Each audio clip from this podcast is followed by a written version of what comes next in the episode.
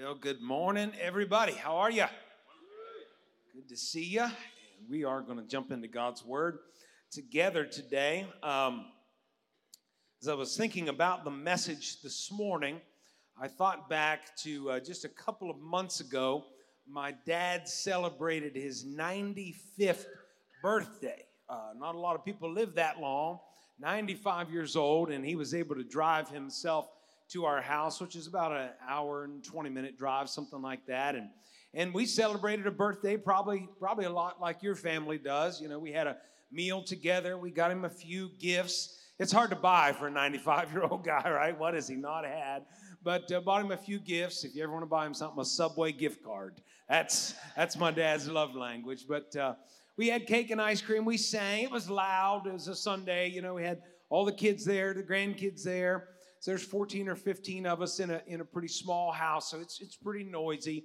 My dad's kind of hard of hearing, and so, you know, communication is, is a little bit difficult, but as it's winding down, I think by this time it's just my dad and I sitting at the lunch table, and I looked at him, I said, Dad, did you ever think you would live to see 95? And he just got quiet and he looked at me. He said, I'm not sure I wanted to. And as he said that, it's like everything else in the house got muted to my ears. And I heard these words out of my dad's mouth. And it was like maybe for the first time I've ever heard him, he was, he was dealing with his own mortality. He was, he was dealing with this idea of, you know, I don't know how much longer I actually want to live in this body that is wearing out. Okay? Now, uh, it, was, it was kind of a, a sobering moment uh, for me, and I've been chewing on those words that, that he spoke for about the last two months. And it's not that my dad hates life, he's not depressed or anything like that. In fact, he loves life, but he knows his body is simply wearing out. He is well past the manufacturer's best by date, right? He's had a lot of parts replaced. He's lived through several recalls. Come on, somebody. And I think he's just beginning to wonder, you know, how many more years do I actually want to live in a body that is perishing? Shortly after that, just a few days, he had told me he had fallen several times recently. And just a few days after that, we we found out he had a brain bleed and he ended up being in the hospital for about three weeks and went through another life threatening situation. Thankfully, he pulled through and he's doing well and he's walking every day and he's eating good and all that. But he knows that even recovery for him, it's, it's not like recovering at 95, it's not like recovering at 25. Right? He knows that his present body is nearing its end. Now, some folks might say, geez, Pastor, thanks for encouraging us all this morning. Way to kick off a sermon. But I would just say, wait, there's more. I promise it will get better. Today we are concluding a series. We teach in series a lot here at Crossroads called I Believe. And in this series, we've been unpacking a teaching tool called the Apostles' Creed. And if you're new to Christianity, you say, you know, what is, what is the Bible all about? If I was to read the whole Bible from Genesis to Revelation and, and do like a one page book report, what, what would it say? Well, the Apostles' Creed is pretty much what it would say. The Apostles' Creed is a teaching tool that the church around the world has been using for uh, hundreds and hundreds of years to really be a snapshot of what we believe as Christians. And so, what we've been doing for the last 12 weeks is taking it line by line, kind of putting it under that uh, microscope, blowing it up, and, and focusing in on, like, what does this mean? And why do we believe it? And how does it make a difference in our lives? And today we're going to conclude that series. But why don't we go ahead and read it together one more time? We're going to put it on the screen behind me, and you can read it along with me. If you're ready, say, I'm ready. ready. All right, here we go. I believe in God, the Father Almighty, maker of heaven and earth, and in Jesus Christ, his only Son, our Lord, who was conceived by the Holy Spirit, born of the Virgin Mary suffered under Pontius Pilate, was crucified, dead, and buried. The third day he rose from the dead. He ascended into heaven and sitteth at the right hand of God the Father Almighty. From thence he shall come to judge the quick and the dead. I believe in the Holy Spirit, the holy Catholic Church, the communion of saints, the forgiveness of sins, the resurrection of the body, and the life everlasting. Amen. For 12 weeks, we have taken this creed, line by line, just gone through it, dissected it, and today is our last line. I believe in the resurrection of the body and the life everlasting. Amen. Now, this line of the creed is not referring to the resurrection of Jesus Christ. We've already covered that earlier in the creed. This line of the creed is actually talking about the resurrection of our bodies and then the eternal life that happens after that. So, there are three things I want to talk to you about this morning eternal hope, eternal bodies, and eternal life. Eternal hope, eternal bodies, and eternal life. Let's go to the words of Jesus, John chapter 5. Jesus says this, verse 24 Most assuredly, I say to you that he who hears my word and believes in him who sent me has everlasting life and shall not come into judgment, but is passed from death into life. Most assuredly, I say to you, the hour is coming, and now it is, when the dead will hear the voice of the Son of God, and those who hear will live. For as the Father has life in himself, so he has granted the Son to have life in himself, and has given him authority to execute judgment also, because he is the Son of Man. Do not marvel at this, for the hour is coming in which all who are in the graves, listen now, the hour is coming in which all who are in the graves will hear his voice and come forth. What? yeah, they'll come out of the grave, those who have done good to the resurrection of life, and those who have done evil to the resurrection of condemnation. This is an incredible passage of scripture in which Jesus explains several things that we've studied in the creed, but one of them is is that he, talks to us about the limits that death has on a believer in Christ. You see, often I think when we look at death, we see death as final. We look at death, it seems overwhelming. Uh, we, we might see darkness. We might feel hopelessness. We might feel grief. Now, in what I'm about to say this morning, please, uh, please don't think that I'm minimizing the pain of grief. Don't misunderstand me. I know that premature death or tragic death is a pain that is unthinkable. And I'm not downplaying that at all. We have people in the room right now who are who are walking through the pain of grief and we love you and we're praying for you. So please do not hear what I'm about to say as being insensitive to your pain because I'm not. I have felt that kind of grief and I've walked through uh, that kind of grief with countless families. So I know that's real. But what I want to do is to offer all of us some hope today because we're going to allow the Bible to put death in its proper perspective. Okay? If you're if you're currently walking through grief, death can feel like it is supreme. But I want to reassure you today that Jesus Christ is greater than death. He's greater than death. For a believer in Christ, death is not final. It is not the supreme commander of our lives. Death is a doorway, it is an usher into eternal life. Therefore, death does not have to be feared. Okay? When my dad leaves his body, I'm not looking forward to it. I will grieve. I'm sure I will cry. I will miss him. But when my 95 year old dad leaves his body, it will not be a tragedy, it will be victory. Come on, somebody. You, you understand? He's lived a long life. He's saved. Now, for many, many, uh, many years, he was an alcoholic and he didn't know the Lord. He didn't serve the Lord. He wasn't saved. He wasn't redeemed. But because God is good and faithful, as, as, as our family began walking with the Lord, the Holy Spirit went after my dad and he saved him and he redeemed him. And so when a 95 year old man or 105, however long he lives, when he dies, it's not going to be tragic. It's going to be a moment of victory. We have to change the way that we see death. Jesus says in this passage that for a believer, this life is as close to death as we will ever come. Because when these bodies pass away, then and only then can we enter into everlasting life. Let me put it to you this way there is an abundant life after this one.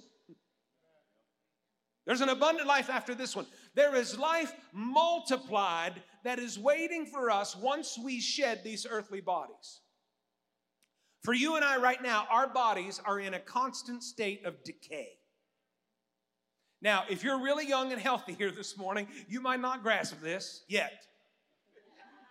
Somebody say yet. but for those of us who have a few decades under our belts, we are starting to rejoice in the truth that we are not going to live in these bodies forever. That's not sad news. That's actually good news. Do I have anyone in the room starting to get a little bit hopeful, looking forward to the time when ibuprofen and Aleve is no longer a part of your daily breakfast? Come on. You see, this life is not all there is. And on the other side of this life is eternal life, and we will enjoy that eternal life in a brand new body. Again, if you're relatively healthy today, that's not a big deal to you. But if you're dealing with a sickness or a disease or just some plain old old age, then you start getting excited about your future body. Just this week, I was working in my office and I, I, I I, you know, I'm still trying to figure out glasses. Like, I don't need them for up close, but if you're 10 feet away from me, I can't make out your facial features, so I need them. And so they're on again and off again, and I'm back and forth and back and forth. And I taken my glasses off. I ran in here to the sanctuary. I'm doing some stuff over here. And I look, the doors are open, they're propped open, and I look in the back are two shady figures. I don't mean they're shady people, but to my eyesight, they were shady. And one of them said, Hey, Pastor, uh, I want you to meet my friend Karen. And I'm up here, I'm starting to panic because this woman evidently knows me, but I can't see her. I don't know who it is. And I'm like, oh, hi, Karen. How's it going? And I'm up here panicking and I'm trying to think, when did I get old? Right? I went to bed one night young and vibrant. Well, at least as young and vibrant as I can be. I went to bed one night and I could see. I woke up the next day, I couldn't see anything. I blame it on COVID. we just blame it on COVID. But like, I don't, I don't know. I think I know the guy in the third row, but I'm not sure. I think you're handsome, but I don't know. Is he handsome? Kinda, she said. So anyway, I, I just don't know. If I walk past you in Walmart, it's not because I don't like you. It's not because I don't know you. It's not because I'm being rude. I can't see you. We got any other old people in the room? When did it happen? How did this happen. But you see, when enough things on your body stop working the way they're supposed to work, you start to think, surely God has something better in mind for me. And here's the good news He does. Somebody say, He does. He does. The something He has better for us is called a resurrection body. Let's talk about that a little bit. A resurrection body. There are so many misunderstandings we have when it comes to the afterlife, life after this one. Uh, some folks think we're going to become angels and have wings. Not, we're not. Other folks think we're just going to be disembodied spirits like ghosts, like Casper. We're not. The truth is, we are going to spend eternity in resurrection bodies that, in some ways, will be very similar to the bodies we have now. But in other ways, they will be vastly superior. Let's look at what the Apostle Paul taught in 2 Corinthians chapter 5, verse 1.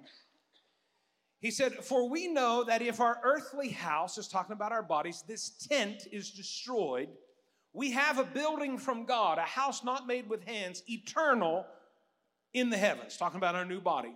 For in this we groan, earnestly desiring to be clothed with our habitation which is from heaven. If indeed, having been clothed, we shall not be found naked. Verse 4 For we who are in this tent groan, being burdened, not because we want to be unclothed, but further clothed. I like the way Paul says that further clothed, better clothed. There is, there's something better in that new body. that mortality may be swallowed up by life. Verse 5 Now he who has prepared us for this very thing is God, who also has given us the Spirit as a guarantee. So, in our first scripture today, Jesus challenged us, he challenged our mindset. He said, Listen, listen, church, I want you to, to not look at death as the end of your existence, see death as the beginning of your new life. And now Paul comes along and he says, Hey, church, when your earthly body dies, don't see it as something being taken away from you.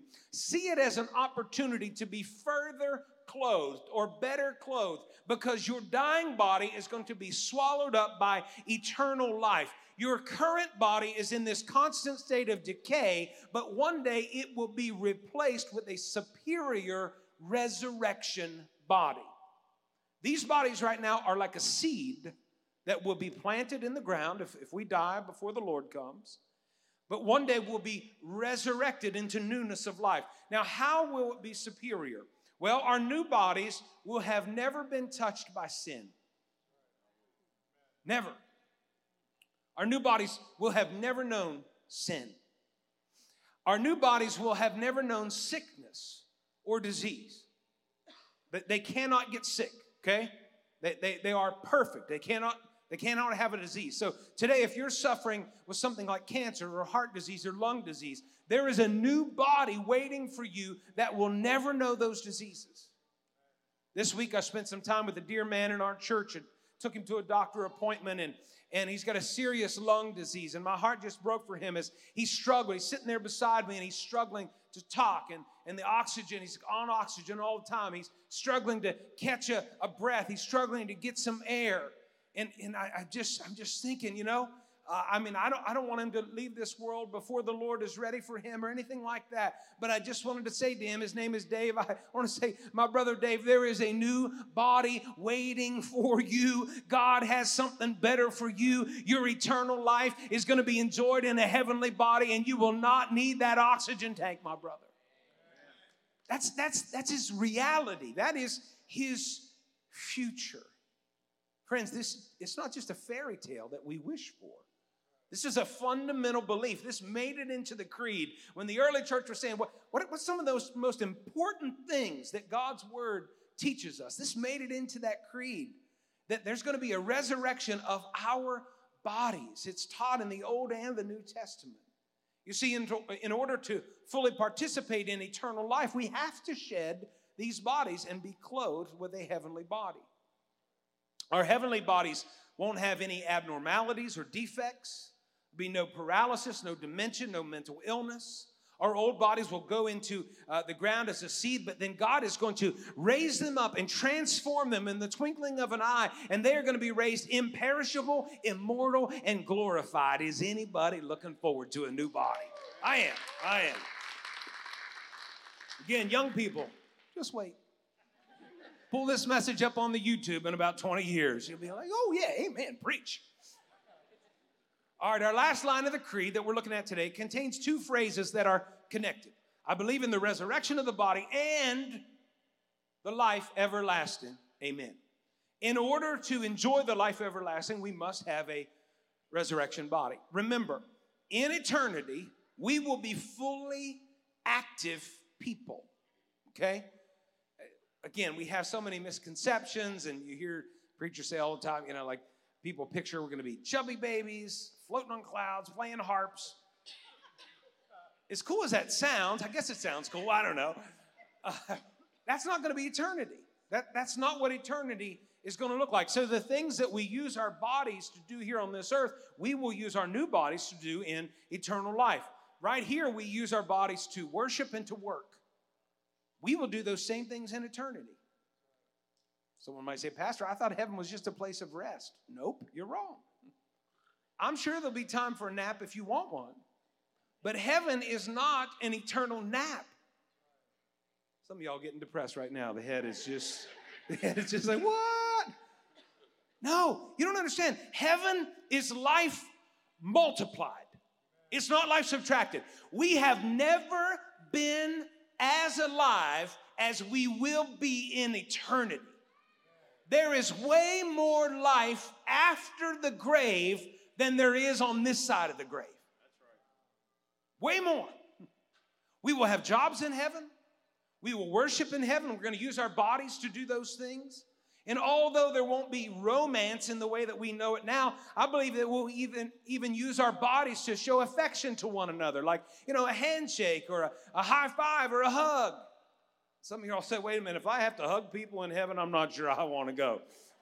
Don't worry, you introvert. The hugs will be holy, not weird. Come on. So, what will this eternity be like? Some people say, well, what will we look like in these resurrection bodies? We don't know for sure. The Bible doesn't tell us for sure. I suspect that, that we might look pretty similar to what we look like now. I mean, God said now we're fearfully and wonderfully made, right? There'll be no bugs in heaven. or cats. All right, so no, I'm just, I'm just kidding, Janessa. I'm just kidding. Keep your seat. Keep your seat. Last week I said cats have a love language of dead rodent. That's a cat's love language. I don't understand it. But anyway, um, what will we look like? I think we'll look something like we look now. Now, I don't know. I just think it'd be fun to think about. Like, what if we could customize? Like, what if there's something we do? One thing we don't like about our bodies now that we could change. Like we just put it in order, like a, an order form, you know, like what would you change? Don't tell me. don't don't yell it out. That'll get weird. But uh, but we don't we don't really we don't really know. We're not really told. Some people say, "How old will we be?" We're not told. We we don't know. Some people speculate and they think whatever the prime of your life is, that would be your age. Some people think because Jesus died when he was about 33 years old that we'll all be about 33 when, when we're up there. I, I don't know. Some people think, you know, like what if a baby passes away? Will that will that baby grow up? Again, we there's just there's just a lot of things that we're not told. But whatever you can imagine heaven and eternity to be like, it will be better than that. I mean, how many have a, good imagination? Whatever you can imagine, it will be better than that.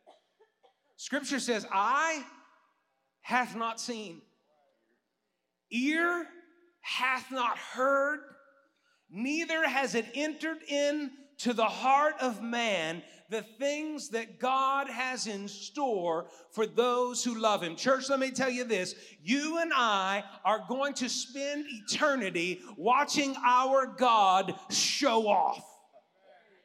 It's going to be awesome. It's going to be awesome.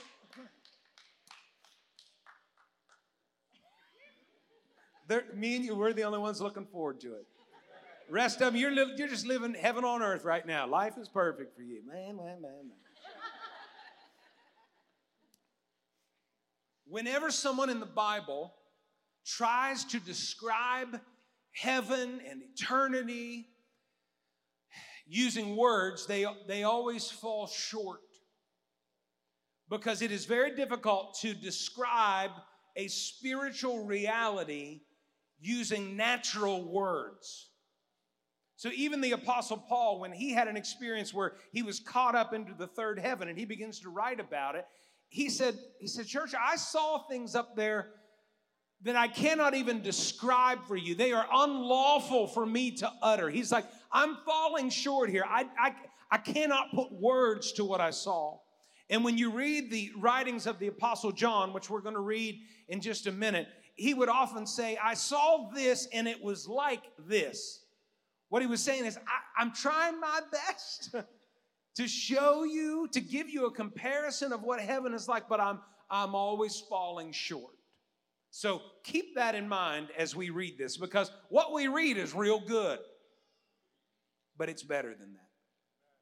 Revelation 21, I want you to track this with me. We'll go to verse 1.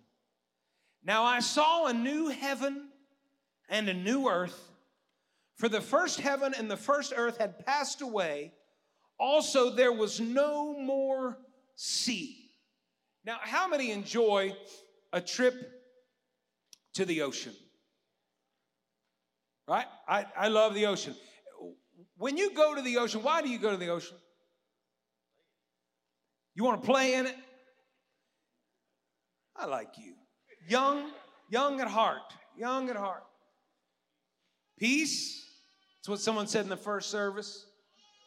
We, when we see how big it is, it, it, it puts us in our proper perspective and we realize that the weight of the world is not on our shoulder at all. It is in the hand of Almighty God who made that. There's something therapeutic, there's something real good for our soul to see mountains, to see stars, to see sunrises and sunsets. There's something therapeutic about that because, again, it just makes us realize that we're not God, but yet we know the God who created all that. But in, in, in this new world, if you will, it says there'll, there'll be no more sea. Now, when you read that, if you're a fan of the ocean, you might say, Well, I don't know if I like that or not. I, I wanted her to be a sea. Here's the point. Again, John's using language here. He's trying to help us understand this. Here's the point. When you see Jesus, he will be so awesome that you'll forget about the ocean. That's, that's, how, that's how good it's going to be. Then I, John, saw the holy city, New Jerusalem, coming down out of heaven from God, prepared as a bride adorned for her husband. And I heard a loud voice from heaven saying, Behold, the tabernacle of God is with men, and he will dwell with them, and they shall be his people. God himself will be with them and be their God. Now, watch this in verse 4. And God will wipe away every tear. Do you know that you have never cried a tear that God Himself didn't know about?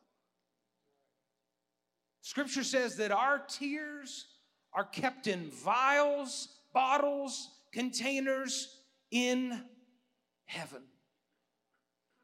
He is a great high priest who feels what we feel. That's how close Jesus Christ is to his people.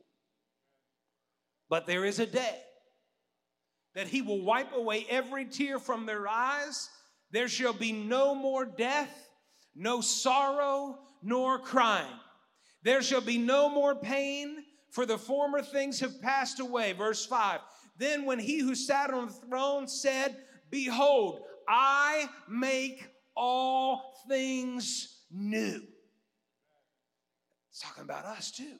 We're going to be made new. He said to this to me, Write, for these words are true and faithful. And he said to me, It is done. I am the Alpha and Omega, the beginning and the end. I will give of the fountain of water of life freely to him who thirsts. He who overcomes shall inherit all things, and I will be his God, and he shall be my son. Can you imagine? You imagine being there with Jesus? And Jesus goes, Oh, Dustin, that's my son.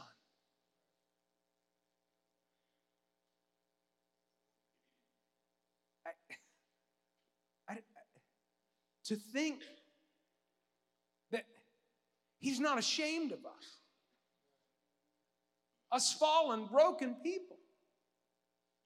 That Jesus will see you walking in this, this new heaven, this new earth, and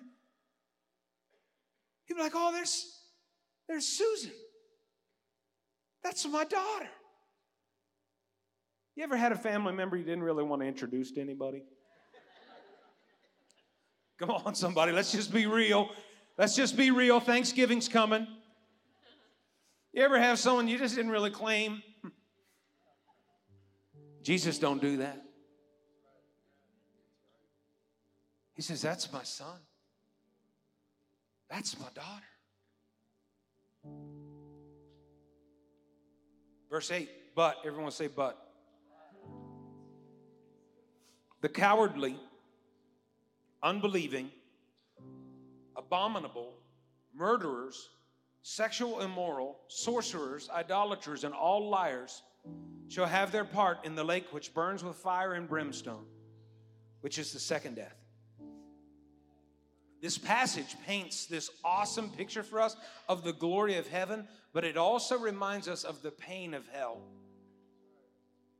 Choose wisely, my friends.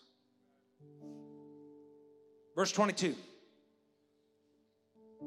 But I saw no temple in it, for the Lord God Almighty and the Lamb are its temple.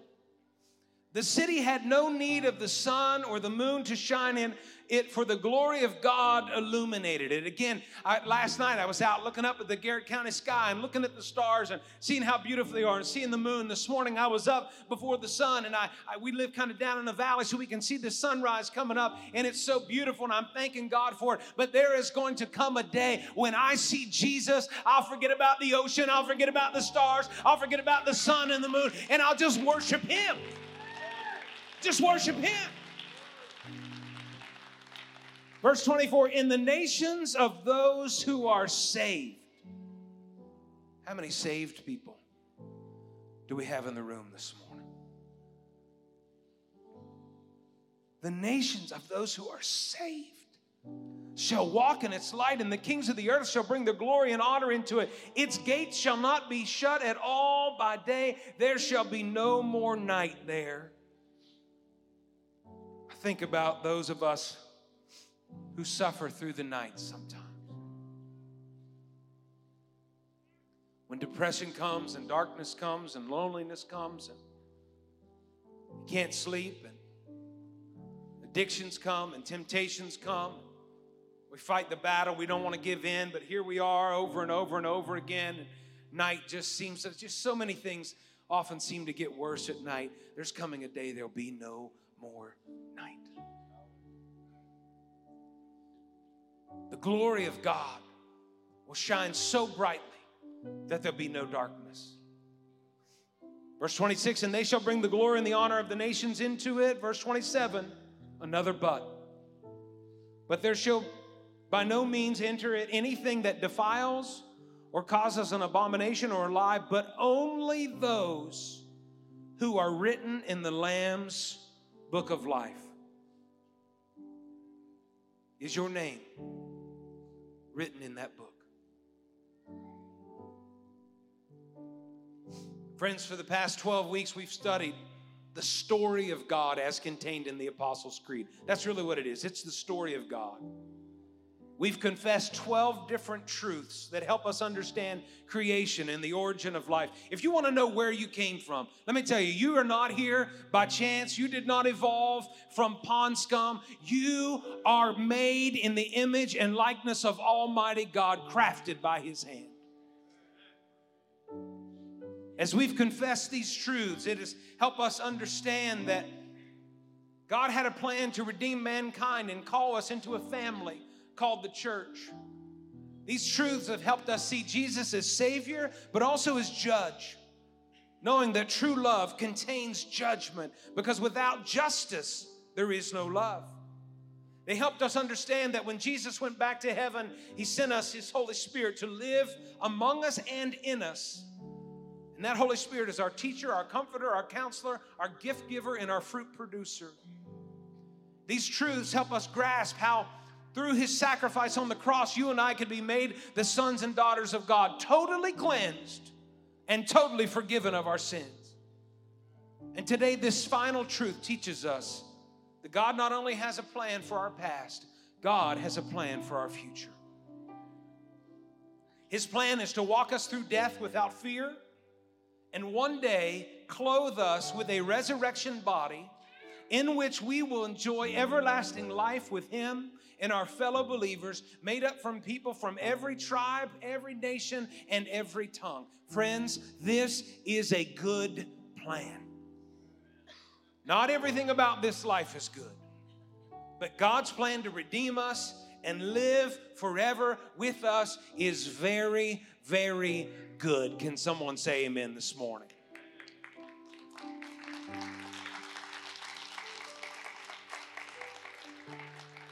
I pray that some somehow through this series, your faith has been strengthened, your understanding of the gospel has grown. Mine has.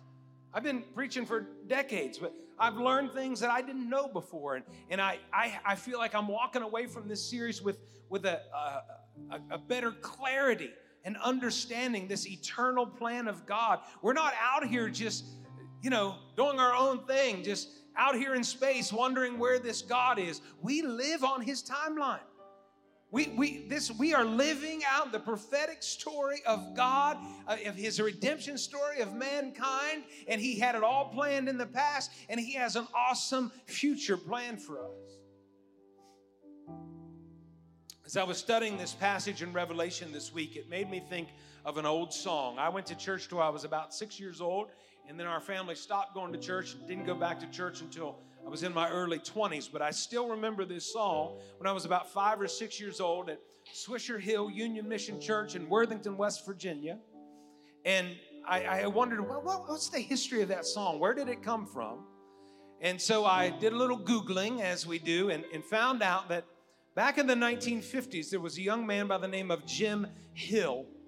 And Jim was a new believer, just a baby Christian. He'd married into this family of Christians. And his mother in law, at the age of 50, suffered a debilitating stroke. It was really bad. As Jim is driving down the road, he's thinking, wait a minute, I thought God was good. And, and if God was good, how did he allow this to happen to this good, godly woman at the age of 50? And it created some tension in Jim's faith.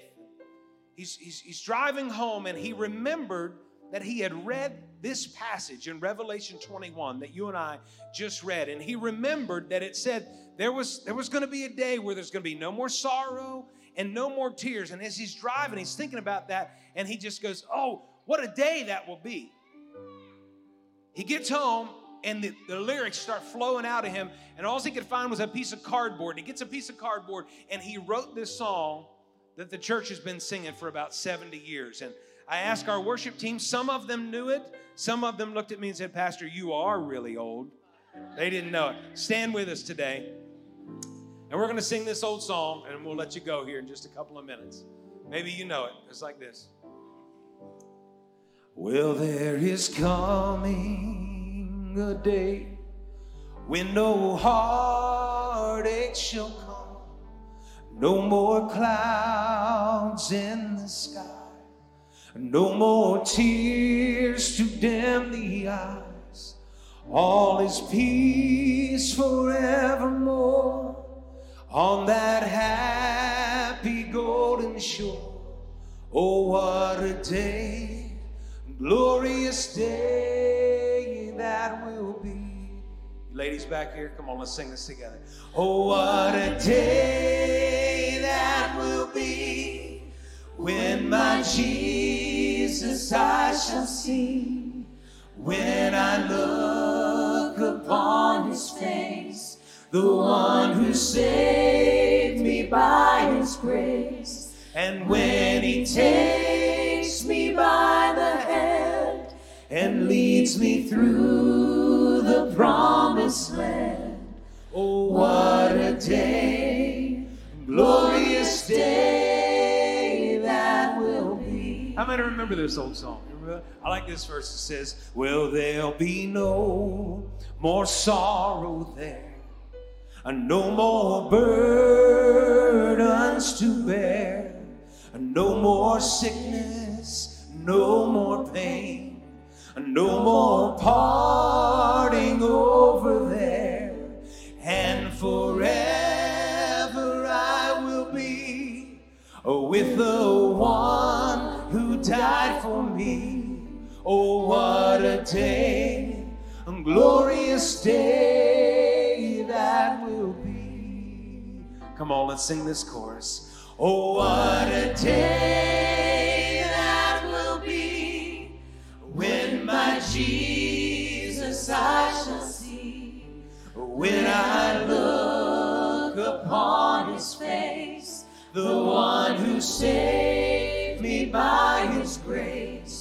And when he takes me by the hand and leads me through the promised land, oh, what a day, glorious day, that will be. And when he takes me, and when he takes me by the hand, and leads me through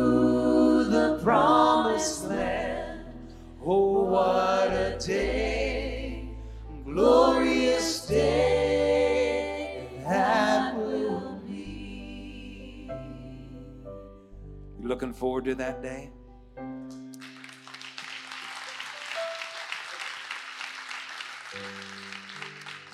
Three more minutes. Let's bow our heads.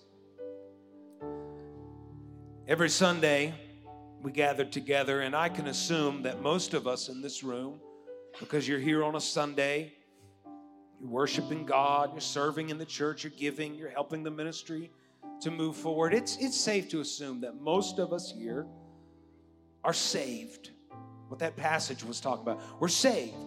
We're saved from our sin. We're saved from our past. We're saved from ourselves. We've come to the place where we realize that we are sinful, broken people who need a Savior.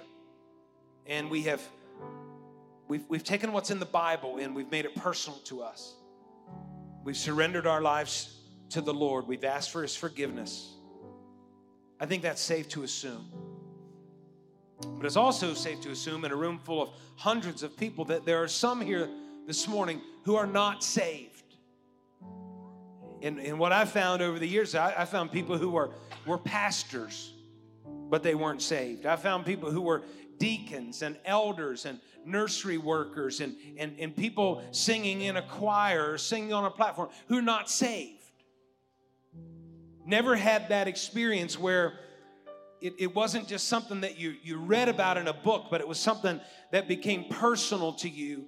And, and friends, I've preached to you the gospel today. We've read it in the scriptures. What a beautiful passage in Revelation chapter 21 where we're told about this awesome future that God has planned for us. But twice in that one passage, twice, Jesus warns us and he says, Listen, there is this awesome future prepared for you, but it is reserved for saved people. Friend, if you're here today and you don't have an assurance of your salvation, that if if you died, you don't know where you would spend eternity. I want to tell you, you do not have to live the rest of your, your life wondering about that. You can know that you're saved. So, just like I did, and just like hundreds of people did in the course of our lifetime, we, we came to that place where we realized we need a personal relationship with God. It, it's not our mom, it's not our grandma, it's not our dad, it's us. Today, if you're in this room and you know you need to be saved, would you tell the Lord that? You don't have to, you don't have to quote scripture, you don't have to be an eloquent prayer. Maybe you've never prayed before. But today, would you just say, Lord Jesus, I need you. I need to be saved. I repent of my sin. I want to know you, God. I want to love you. I want to serve you. I want to be ready for heaven and eternity. If you're a man, you're a woman, you're a child, a teenager today, God's talking to you. Just say yes to Him. He loves you. Sent his son to die in your place. Invites you to join his family today. Come on, church, sing that for me one more time. What a day. Say, oh, what